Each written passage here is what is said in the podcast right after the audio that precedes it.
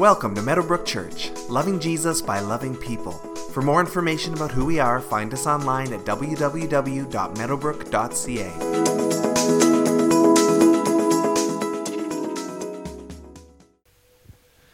If you have your Bibles, turn with me to Luke chapter 14 this morning.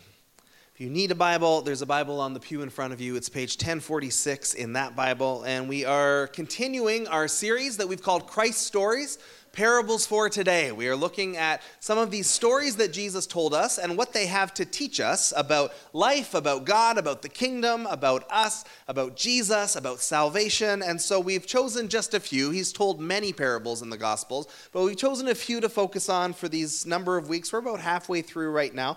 And we're not just wanting to look at the scripture and say, hey, wow, that's really good scripture because uh, that doesn't take a lot to be able to acknowledge the good or acknowledge the truth in the scripture. We're wanting to go further than that and actually apply the scripture to our lives. So, just a quick story. Last week we did the parable of the unmerciful servant talking about forgiveness. We are to be a forgiving people. That is not always easy, but we have been forgiven, and so we are to be forgiving. And we were uh, we taught that last week, and then last Saturday and Sunday, uh, the Bridge, which is the Leamington Youth Center that we've been very much a part of for the last couple of years, uh, was doing a soup fundraiser. So we finished church here, and then my family and I went to the soup fundraiser. Many of you were there as well, and so we were sitting there, and there were you know 47 different kinds of soup, and they were all amazing, and we were enjoying our soup, and a woman woman from our church came and sat down beside me and said, I did it.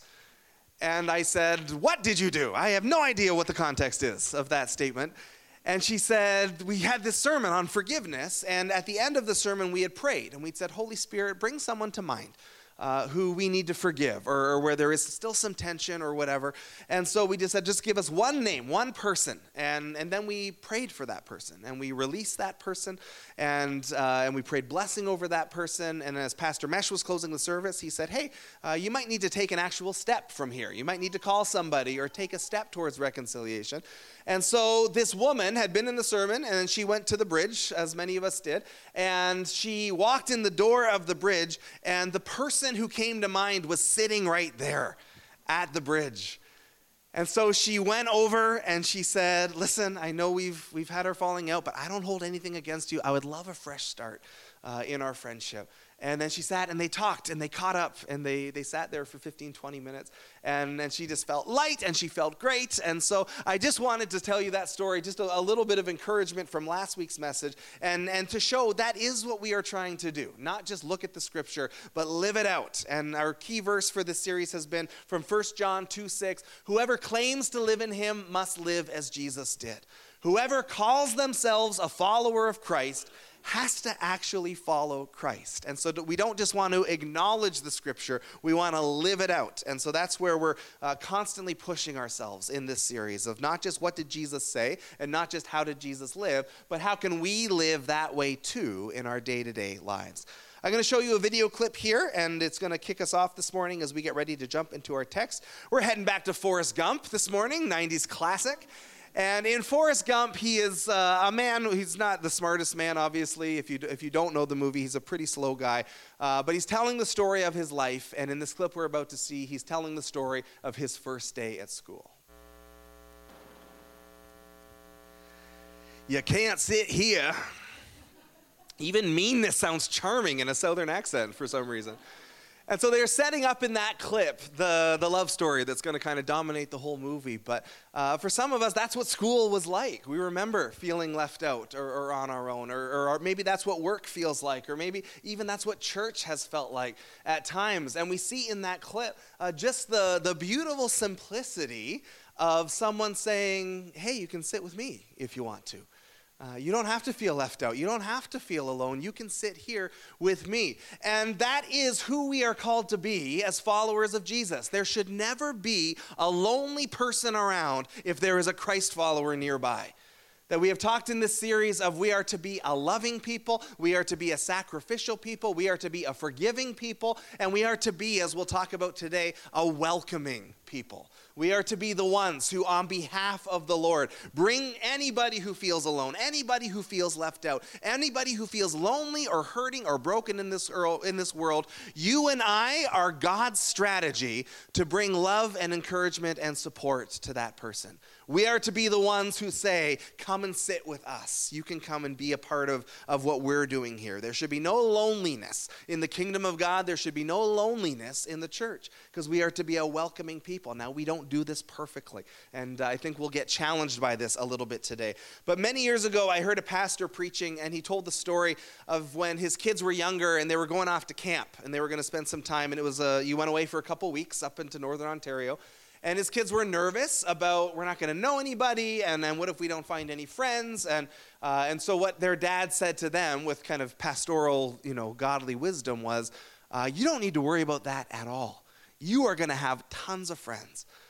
Because when you get up there, yeah, there's going to be people you connect with naturally, and that's great. But I also want you looking around for who doesn't have anywhere to sit for who's not getting invited to play the games, for who's by themselves or off on their own. And I want you to go after them and invite them to come sit at your table. Invite them to come and play a game. Invite them to come hang out with you. If you do that, you will always have friends. You will never need to worry. And you will look an awful lot like the way Jesus wants us to look and where it's really easy for us to, to want to seek you know the popular group or want to hang out with our own friends or hang out with our own family jesus actually calls us a step beyond that as we're going to see today. So let's take a look at our text. We're in luke chapter 14 starting in verse 1 and verse 1 says one sabbath when jesus went to eat in the house of a prominent pharisee he was being carefully watched. So i just did that verse just to give you the context. We're going to jump down to verse 7 in between verses 1 and 7, there's a story of healing, which is awesome, and you can read it on your own. It's just outside the scope of where we're going today. So, verse 7 When Jesus noticed how the guests picked the places of honor at the table, he told them this parable. When someone invites you to a wedding feast, do not take the place of honor, for a person more distinguished than you may have been invited. If so, the host who invited both of you will come and say to you, Give this person your seat. Then, humiliated, you will have to take the least important place. But when you are invited, take the lowest place, so that when your host comes, he will say to you, Friend, move up to a better place. Then you'll be honored in the presence of all the other guests. For all those who exalt themselves will be humbled, and those who humble themselves will be exalted. Then Jesus said to his host, When you give a luncheon or dinner, do not invite your friends, your brothers or sisters, your relatives, or your rich neighbors. If you do, they may invite you back, and so you will be repaid. But when you give a banquet, invite the poor, the crippled, the lame, the blind and you will be blessed. Although they cannot repay you, you will be repaid at the resurrection of the righteous. So there's kind of two sides of the coin in this uh, little sort of mini parable. And one is about humility and one is about hospitality. And we're going to touch on both of them today. But in Jesus' time, there was a really kind of rigid uh, social order surrounding dinners. And you get a sense of it as you read the Gospels that uh, dinners were not typically just, hey, come on over for some food. Uh, and I'm sure that happened. But when they're talking about dinners, they're talking about something very formal. And there's a lot of social etiquette involved. You never turned down an invitation if it came to you.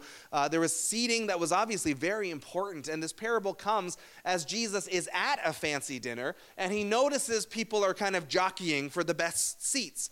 And so there were seats that were more important, typically seats that were closest to the host, and then there were seats that were less important. They were at the back, maybe, or on the far side of the table. And so there were people at this dinner that Jesus is attending who are trying to get the best seat for themselves. They are trying to, to get the seat of honor, the seat, the seat of prestige.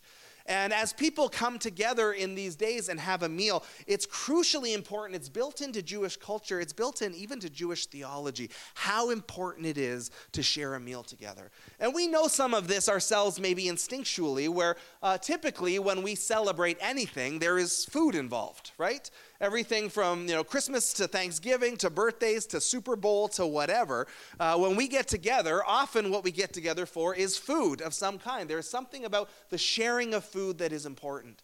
And so we all, I hope, have some memories of, you know, maybe Thanksgiving or Christmas or whatever, and you remember a meal that was important or a birthday dinner. Uh, often when a couple goes out on a date, they'll go out and they'll go out for dinner.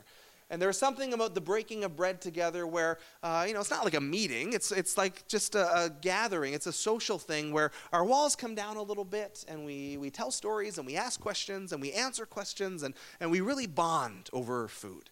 And so, food is a big part of a lot of what we do, just in, in our, our culture, in our society. We bond over food. And in Jesus' day, this was no different. And so, when you got together for a meal in Jesus' time, uh, you were on couches, actually. You weren't always literally on seats, but sometimes you read in the Gospels that they were reclining at the table. And so, you kind of leaned forward. You had these couches. You had to get your feet washed first because your feet were going to be up on this couch. And the meal could go for hours and hours. And if there was a rabbi there, the rabbi would teach over the meal, and it was a time time of questioning and a time of bonding. And for the people of the time, it was also a really important place where you would invite others to come and sit at your table.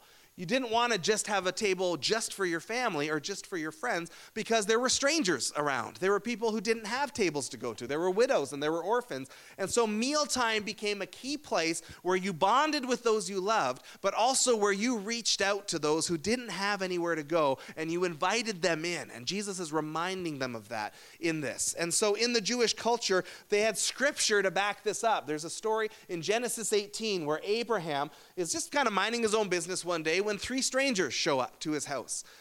And Abraham opens up his home. He opens up his table. He invites them to come and be a part of a meal with him. And it turns out they're not just ordinary people. These are angels from heaven who have come. And they've come with a message and they've come with a blessing. And Abraham's able to receive that because he has opened up his table, even though these people are strangers. They're not family, but he's invited them in and treated them as family. And so for Jewish people who revered Abraham, they said, We want to be like him. And so we are going to be hospitable ourselves. Job, in Job chapter 31, 32, was also revered by Israel as a righteous man. And Job says, On my watch, no stranger had to spend the night in the street. My door was always open to the traveler. So Job was generous, and Job was welcoming, even to the stranger. And even built into the law, the, the Jewish law, Leviticus chapter 19, the word of God says, And if a stranger dwells with you in your land, you shall not mistreat him.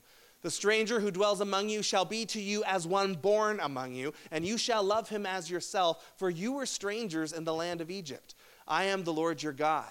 And so God built it into his commandments that you are kind to the stranger because you were strangers once in a foreign land. You are kind to the immigrant because you were immigrants in a distant land at one point. And so you are to act accordingly. And if there is a stranger among you, if there is a, an outsider, if there is someone who is not a part of the family of God, you treat them as if they were part of your family. You treat them as if they were one born among you. And there's this this thread that goes throughout the, the whole Old Testament law, uh, which says this is also how God has treated you right? You have been welcomed in to God's family. You have been brought in. He has been gracious to you. He has been welcoming to you. He has fed and provided for you. So you now go and do that for other people.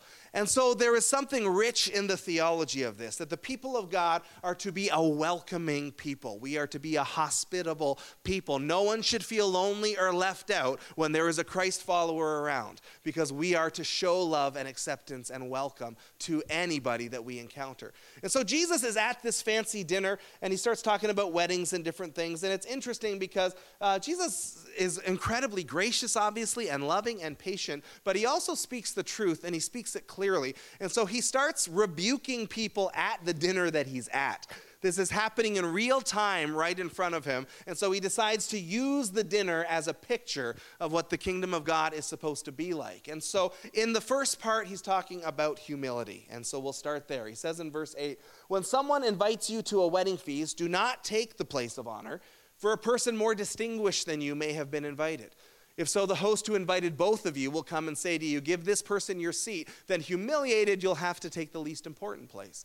But when you are invited, take the lowest place, so that when your host comes, he will say to you, Friend, move up to a better place, and then you'll be honored in the presence of all the other guests. For all those who exalt themselves will be humbled, and those who humble themselves will be exalted. So Jesus has seen exactly this going on. There are people trying to get the best spot, they are trying to promote themselves. They want to be seen by everybody as the ones who get the best, who get the seat of honor. And Jesus brings this parable to say, You know what?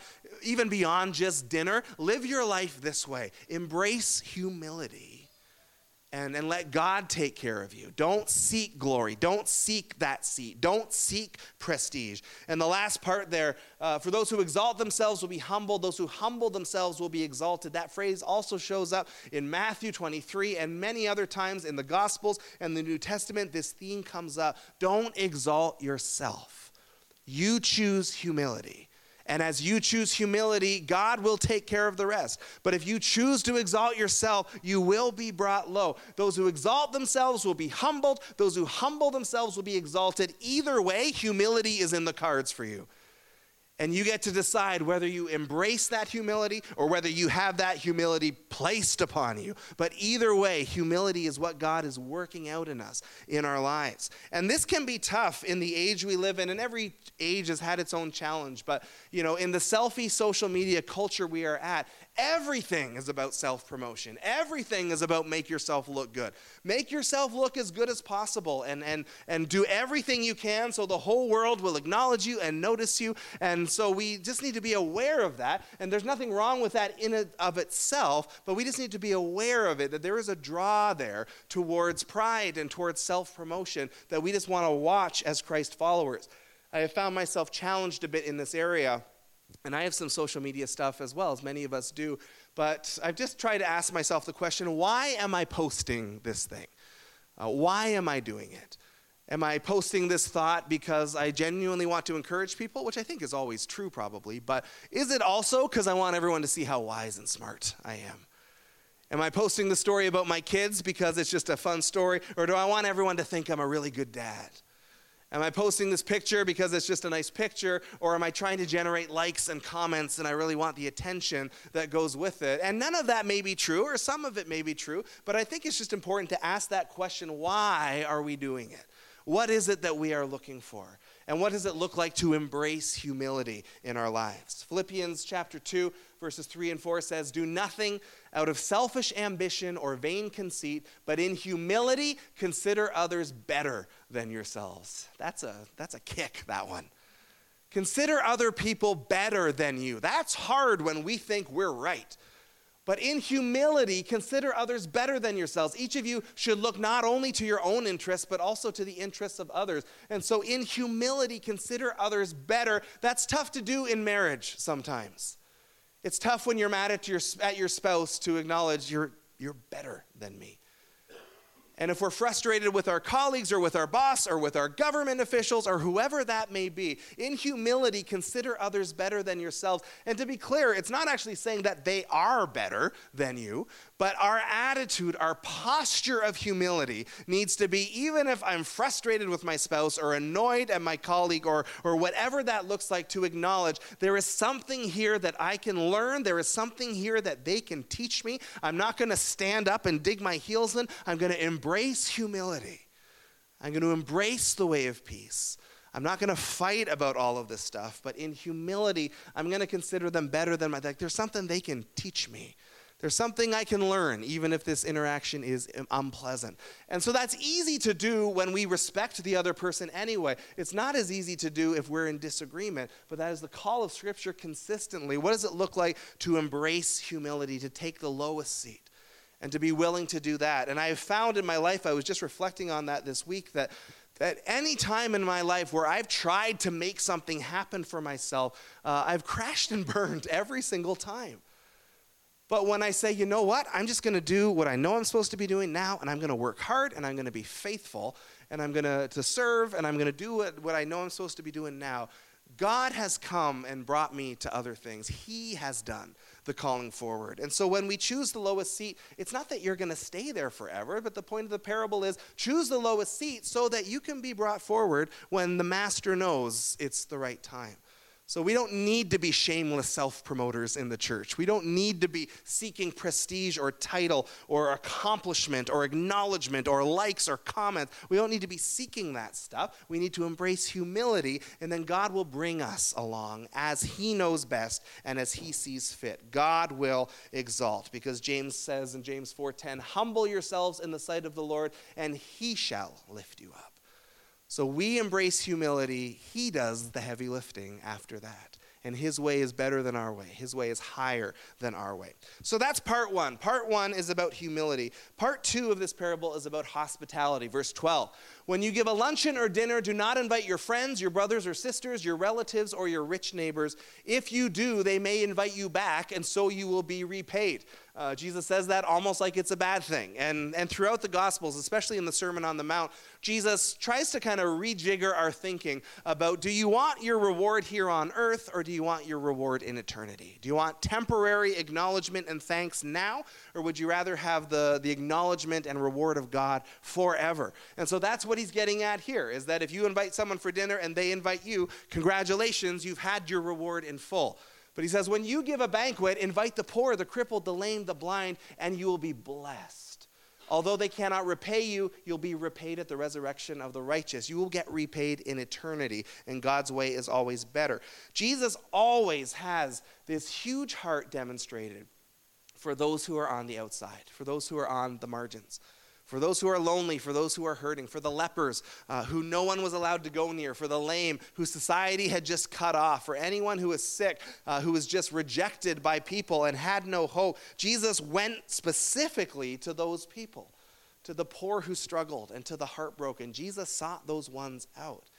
And if we're to be followers of Jesus, we need to do that as well. And so Jesus, as he teaches, says, when you have a dinner, uh, you know, your friends and family, that's great. Like, you know, people tend to naturally just invite their friends and family. Jesus says, go further than that. Find somebody who's lonely. Find somebody who's hurting. Invite other people to come and sit at your table. N.T. Wright is a, a, New Testament scholar and theologian and pastor, and he tells the story of he was preaching this message and he was challenging his people. So, you know, go find the lonely, go find someone who's sad, who needs a lift, and invite them over for dinner. And he said, That week I got 14 invitations to dinner. He said, I wasn't sure what to take from that. I guess they think I'm sad a little bit, but he said, I went to them all because a meal is a place to bond and connect and, and where we let our walls down and where we grow in our connection with other people. And so and, and it's not even just necessarily about you know finding the lost and hurting but it's about opening up your table beyond just your natural inner circle because we all have people that we naturally connect with. We have our family, we have our friends. And so Jesus is saying it, sometimes he exaggerates when he teaches. He's not saying literally neglect your family or neglect your friends, but he's saying open your table wider. There are, there are other people who don't have a family, who maybe don't feel connected, who don't feel loved or taken care of. Invite them in to come and sit at your table as well. Throw a dinner for your family, invite some others along the way. There's no extra credit, Jesus says, for loving your family. Matthew chapter 5, Sermon on the Mount, Jesus says, If you love those who love you, what reward do you have? Do not even the tax collectors do the same? Sinners do the same. And if you greet only your brothers, what more are you doing than others? Do not even the Gentiles, the pagans who don't know God, don't they do just as much? Like there's no extra credit for loving your family. Everybody does that. I mean, not every person on earth, but you'll find criminals and terrorists who really love their kids and love their parents and their siblings. So, loving family is, is good, it's important, but we don't stop there as followers of Jesus. We go further than that. And we're very naturally, obviously, you're just drawn to the people that you're comfortable with, right? You're, you're comfortable with family you're comfortable with friends, it's harder to reach out to the stranger. It's harder to break ground on a new relationship. Some of us are extroverted and we're very social, and this comes actually maybe not as difficult. Some of us are introverted, we're a bit more private and shy, and this can be very, very difficult. But the call of Jesus is to go beyond just your natural inner circle. Because there are other people out there, they don't have a circle. They don't have a family table to eat at and they're, they're, uh, they're feeling lonely and they're feeling left out. And no one should ever feel left out when there is a Christ follower around. So, even at our church, and I think our church does this better than, than any other church really that I've ever been at or worked at. But when we come to church on a Sunday morning, when we're down at the cafe or when we're hanging out in the lobby, are we reaching out to the visitor? Are we going and introducing ourselves to someone new? Or are we hanging out with the people we always hang out with? When we have a church banquet or a luncheon, are we sitting with just the people that we always sit with all the time? Or are we trying to find somebody we don't know or somebody who might be new and welcoming them to come sit at our table? Sarah and I always try to go into our banquet here and just say, we're not going to make a plan to sit with anyone. We're not going to seek out sitting anyone. We're just going to sit. And anyone who wants to can come sit with us. And we try to invite someone we don't know or connect with someone we don't know because we just don't want anyone to feel left out or feeling like they've walked in like Forrest Gump and all the seats are taken. They're not invited to sit anywhere.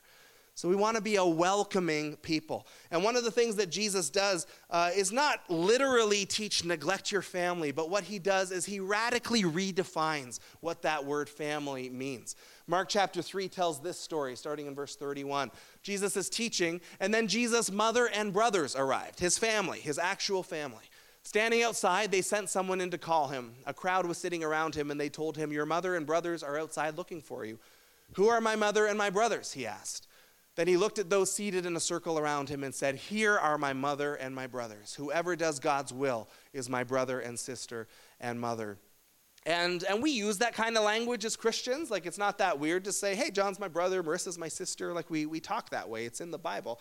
But this is very strange. Jesus is talking like a crazy person to the people of that time where you didn't have a broad sense of family. Your family was your family, your family was your bloodline.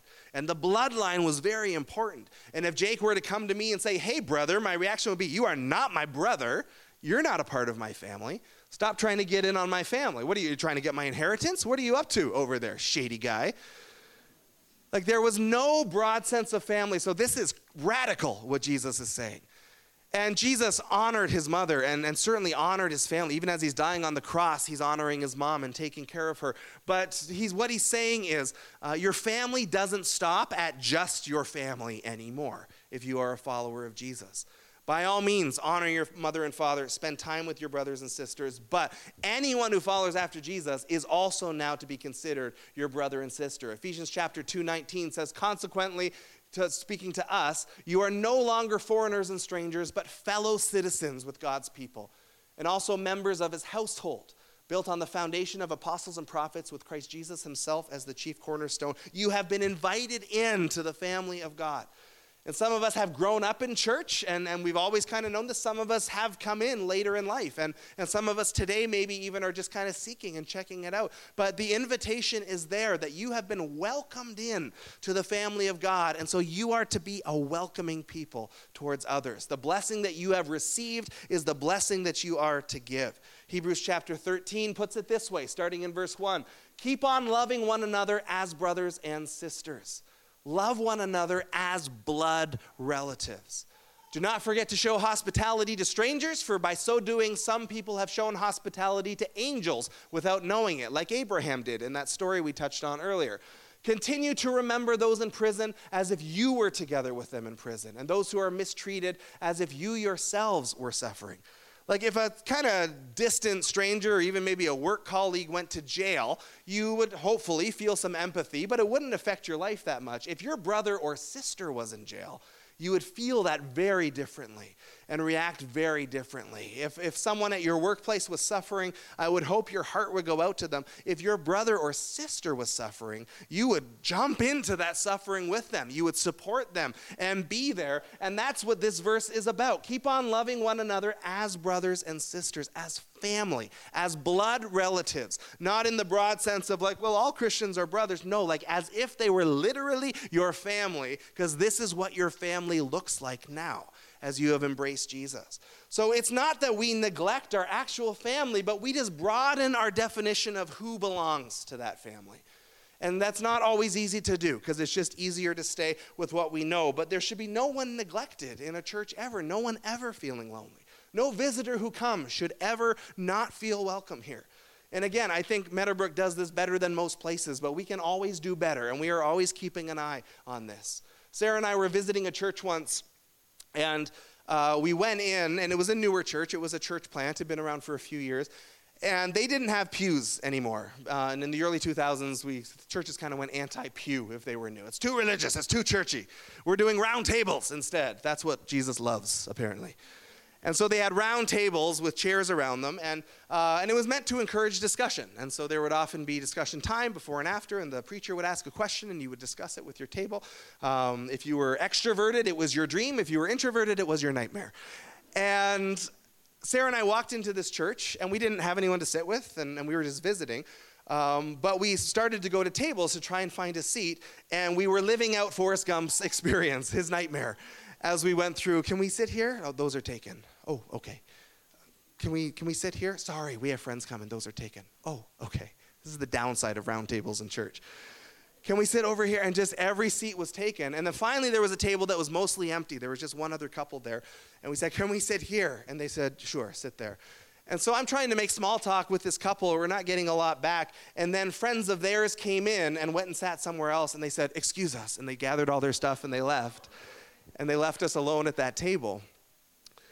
And we just thought, wow, if we were looking for a church to attend, which we weren't, we were visiting another city, but uh, man, what would that have spoken to us? If we were an unsaved person, if we were hurting or wounded and came in looking for connection and comfort, what would that have spoken to us? And we all kind of gasped when we told that story, and it wasn't good, but let's not get too self righteous. What are we doing on a Sunday morning?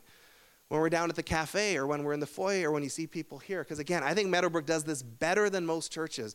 Uh, but Sarah and I have had family. Our brother and sister in law came here once, and they said, No one talked to us except the usher the whole time we were here. We came and we sat, and we didn't know anybody, and no one came over and said hi. So we can always do better at this stuff. I don't think that's a typical response, but we can always do better. So, how are we opening up our table? How are we reaching out to the stranger? How are we going out of our way to be a welcoming people? And we're not going to deny our family or neglect our family, but we're going to redefine what family is. And we want to open up our tables because there are people who don't have tables to sit at. And no one should ever feel that way when they belong to a church. When there's a Christ follower around, nobody should ever feel lonely. Come on up, worship team. We're just about done here. When Sarah and I were pastoring at our last church, we never quite got the hang of that city that it was in. It was, a, it was just new to us. And um, just in that city, just in the culture there, everyone just kind of did their own thing. And there wasn't a lot of connection. And even in our church, there wasn't a ton of connection. I would talk to other pastors, and it was the same in their churches. It was just kind of just part of the culture of the city. Everyone just does their own thing.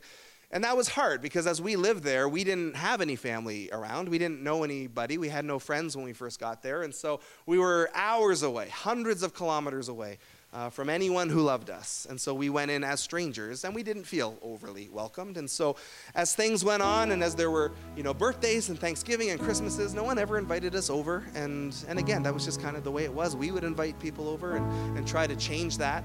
But uh, Kaylee got sick when she was little. I've shared some of that story before. We were seeing specialists and in and out of the hospital. And, and the first time she got really sick, we spent a week uh, in the hospital. And Matthew had just been born. And so uh, you know, it's not easy when you're kind of on your own. And so we would do it in shifts and kind of Sarah would stay home with Matt and I would stay with Kaylee for kind of 24 hours and spend the night. And then Sarah would get Matt and come to the hospital and we would switch off and I would take Matt home and, and just trying to manage that on our own. And, you know, we were posting stuff on Facebook, just can you pray for this, everybody, and pray for that. And we got a lot of likes on our statuses, but no one said, hey, how can we help? Are, are you guys eating? Uh, do you want us to watch Matt for a bit so you can get some? Like, no one did anything, which is something that, you know, our parents or brothers and sisters would have done, our family would have done for us. And so we were in the hospital for a week, and it was scary and it was awful. And Kaylee came through okay. Uh, and we went home. And a few weeks later, I actually said from the pulpit, which is a bit weird for me to make such a personal appeal, but uh, I said, guys, we need to do better. Like we, and, and, even just selfishly, for us, like we've left everything to come up and, and minister here. Uh, we don't have any family here, and so we need you to be our family. We need you to be there for us. Uh, we need you to help us out. And a few months later, Kaylee got sick again, and again, another ambulance ride, another week in the hospital. And, and again, no one did anything. And so we wrestled through and struggled through on our own, and, and we got out okay. But I think it's safe to say our hearts began to shift at that point. And we stayed for another year because we didn't want to leave angry or upset. But we began to pray, Lord, can we go somewhere else? If we're going to carry this health stuff, if we're going to wrestle through this, like we, we just, we feel completely lost and alone up here. And it took us a year to kind of process it. And then, you know, a much more loving and supportive church opened up in Leamington. And we're so happy to be here. Um, and we have some family here on one side, which helps. But you know, I remember saying it back then, saying to our leadership, man, like if if the pastors even aren't getting any support, then the stranger in the church is definitely not. Like, how can we do this better? And it just never, it just was hard. It was it was kind of countercultural to the city we're in. I don't think it's as countercultural here. But there is that challenge there then for us of, of how are we doing that? There are people who don't have family here in our midst. We have pastors who don't have family here. There are lots of others. There are people here who don't have a table. There are visitors who come in and they don't know anybody. And who is reaching out to them? And who is welcoming them? What are we doing in order to be a welcoming people? We have an email address here at the church, questions at meadowbrook.ca. And as we uh, wrap up the message, if you have any questions, comments, thoughts, please use it. People do. And we're happy to take some time to talk about that. So, where are we sitting at the table? Which seat are we choosing? The first part. Are we embracing humility in our lives? Are we seeking prestige and honor and, and position and glory? And then, who are we inviting to sit at our table? And just quickly as we close, I've told you the story before of a couple at our church in Amherstburg. And every single Sunday, they were an older church, or older couple. Uh, every single Sunday, they would be sitting there during worship, and they weren't that into worship. Uh, and it wasn't because they didn't like worship, but it's because they were scanning the room and they were saying, "Who don't we know? Who looks new? Who who have we not met yet? Whose name don't we know? Or who could we know better anyway?" Uh, their names were Jack and Jerry. And when they saw that person, they would go to them after the service and say, Hi, I don't know if we've met. I'm Jack, this is Jerry. Can we take you out for lunch? And they would go to Maria's in Amherstburg, a little greasy spoon diner, and they would have lunch together and they would just connect. And uh, one Sunday, just to prove a point about this type of message, I said, How many people here, when you think of your first memory of Amherstburg Community Church, it was Jack and Jerry Housen taking you out for lunch? And two thirds of the church put their hand up. They said that was our connection point. And many of them would say, that's why we came back. Catherine, Catherine Brooker went to that church and she's saying, that was me. I, I remember Jack and Jerry taking me out. And so it doesn't have to be a, a huge thing. And, and it doesn't have to be out for dinner. I mean, invite someone over or invite someone for coffee or walk up and say hi and walk up and, and introduce yourself. There's, there's a lot of simple things that we can do. But who are we reaching out to? Who are we welcoming? Who are we inviting to come and sit at our table or sit beside us in the pew or sit with us in the cafe? What are we doing there? And as we seek to follow after the way of Jesus, remembering that we were invited in to his family. He invited us to come sit at his table. He invited us. He was welcoming and hospitable to us. And as we follow his example, how can we do that now for others? Not just in church, but at work and at school and in our families and wherever we go. How can we be a welcoming people? Reflect on that this week, and if there's something that comes to mind, go and do it. Uh, just like the lady with the forgiveness story earlier. Don't wait, take that step. We're going to take some time to worship shortly before we go. I'll ask you to stand to your feet with me, please, as we get ready to close off.